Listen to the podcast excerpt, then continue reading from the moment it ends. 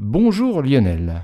Bonjour. Alors, on est à la recherche toujours d'une neuvième planète dans le système solaire. Et même aux confins du système solaire, au-delà de Pluton, se trouve une zone du système solaire qu'on appelle la ceinture de Kuiper. Et dans cette zone, on trouve des objets qui peuvent être relativement gros, puisque certains sont même plus grands que Pluton. Parmi ces objets, quelques-uns ont des orbites perturbées, mais les perturbations ne s'expliquent a priori que par un astre très gros qui vient déformer leurs orbites. Un astre dix fois plus gros que la Terre, que les astronomes traquent maintenant depuis plusieurs années, mais il est si loin du Soleil et si peu lumineux qu'il sera bien difficile de le débusquer. Les astronomes cherchent d'autres hypothèses, mais les récentes observations de systèmes d'exoplanètes autour d'autres étoiles viennent peut-être de consolider la présence de cette fameuse planète 9.